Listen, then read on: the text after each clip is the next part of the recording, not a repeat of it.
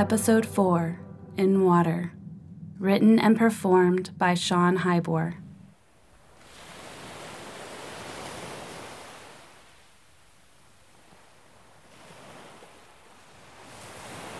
Memories can feel like looking through frosted glass.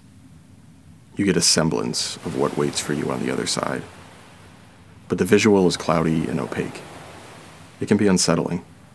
It can feel like you're drowning, heavy and black. It feels like you're in water.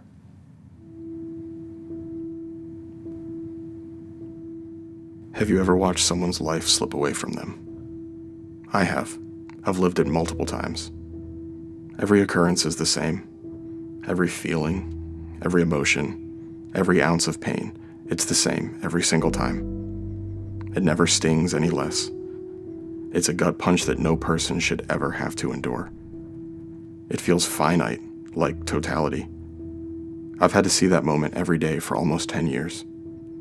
I have a recurring vision of the night my wife died. She swayed like the current, back and forth. I stared at her face, fading. She was so beautiful, even in her sadness. She looked too tired to be scared. One moment, she leaned slightly to the left, and then slightly to the right, repeated along with the wave. And then her shoulders drooped low, and her head tilted skyward. The next moment, I lost her to the water. She was gone. In that moment, time slowed. Nothing made sense, but my head was full of everything. Everything I had ever loved and hoped for, and was thankful for, and wanted to nurture and wanted to fight for. My body became cold and metal. My blood stopped moving through my veins. Life paralyzed me in that moment. And then I wept. I made a sound that was louder than any wave that had crashed on this or any earth, a jarring and off putting sound. My voice broke. My throat was worn thin. I cried for help. We had known much of the risk before we had even set out for the launch. We made this journey before. Just a few years prior, we'd done the same approach. We had completed this incredible feat of human strength and love. We gazed into its grandeur and admired its beauty.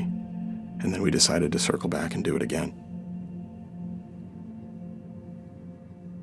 At the beginning, the water was calm. We floated through the hours and the days and the weeks. We relaxed. We read books. We played games together. We took naps. We stared out into the green and blue ocean and merged our souls with this new adventure in our lives. The water was welcoming. The sun was calm. We were happy. We started to worry when everything turned an olive color, a darkening sky, it was far off, off deep into the distance of the night, but somewhere inside of us we knew what was coming. Once the storm began, it didn't take much time for it to turn menacing. As we realized what was happening, we just tried to brace ourselves for it. We had thought that we just needed to wait it out and eventually everything would be fine and back to the way it was in the beginning. Just hold on to the ship and to each other and we could come out on the other side. But then the night hit and when it came, it came without warning and without reservation. The first wave started when we went off to bed. She felt the sickness, the waves of nausea, the dizziness, the sweaty palms and the sweaty cheeks and the sweaty forehead and sweaty back. The moisture feels like it doesn't belong there, like it's battling with your skin, trying desperately to break the surface. But it just sits there cold and motionless. She tried to rest, but the storm had grown too great. So we just sat and looked at each other for I don't know how long a few minutes, an hour. She tried to whisper to me, but as she whispered, she sank.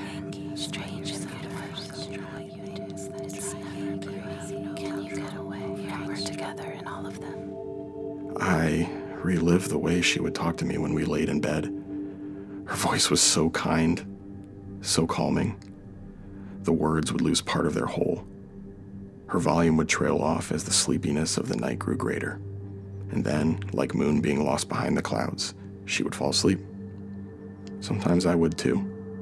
But on certain nights, I would just look at her. I would try to remember every little detail of her face the freckle in her eye, the scar on her cheek.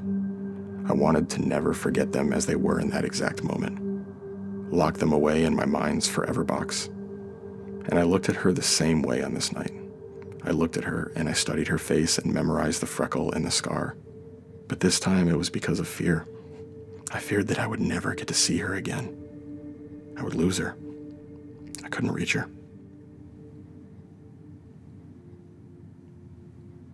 The boat began to violently rock. There was so much sound and so many flashes of light. I searched our boat for anything, something. I don't know what I was looking for. I yelled to the ocean as the wave cracked our bow. It came down over the sides and through a hole in the hull and down from the sky. The water overtook her. She was a ghost. And then the water overwhelmed me too. There is a very strange and pragmatic approach to dealing with immeasurable fear. Your mind plays out every scenario, rapid firing information and situations and possible endgames like a supercomputer. And you have a very finite amount of time to digest the infinite possibilities of what comes next. But after you let the panic wash over you, you start to think about the practical steps. How do I tell her family? How do I pay the mortgage? How do I cancel her credit cards? What do I do next?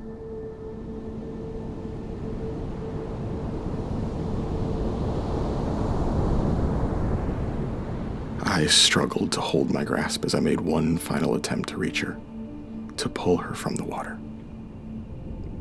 But she sank slowly.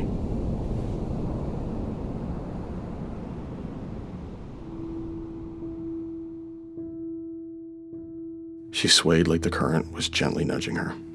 I stared at her face, fading. She looked too tired to be scared. One moment, she was rocking back and forth, along with the wave. Her shoulders drooped low and her head tilted skyward. The next moment, I lost her to the water. She was gone. In that moment, time slowed. And then, life began again. My body suddenly and furiously began to gasp for air. I couldn't breathe. My throat tightened as I clawed at my neck. I was in bed, alone. My eyes darted around my room, empty. I ran to the bathroom to rinse the sweat dripping from my forehead. My eyes met the face in the mirror looking back at me. Only it's not me. I don't recognize this person at all.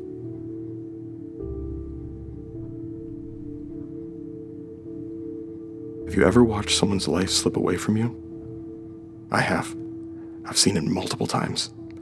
Every occurrence is the same. Every feeling, every emotion, every ounce of pain, it's the same every single time.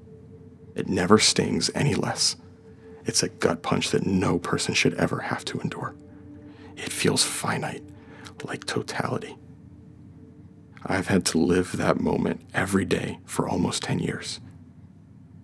I have someone else's recurring vision of the night their wife died.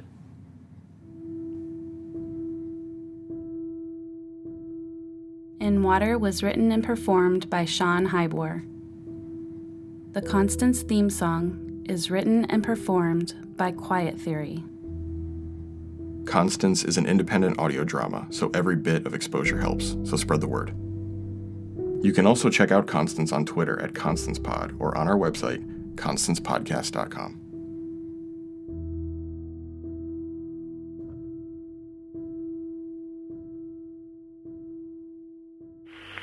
Ready, ready, three five three five zero zero six six five eight six six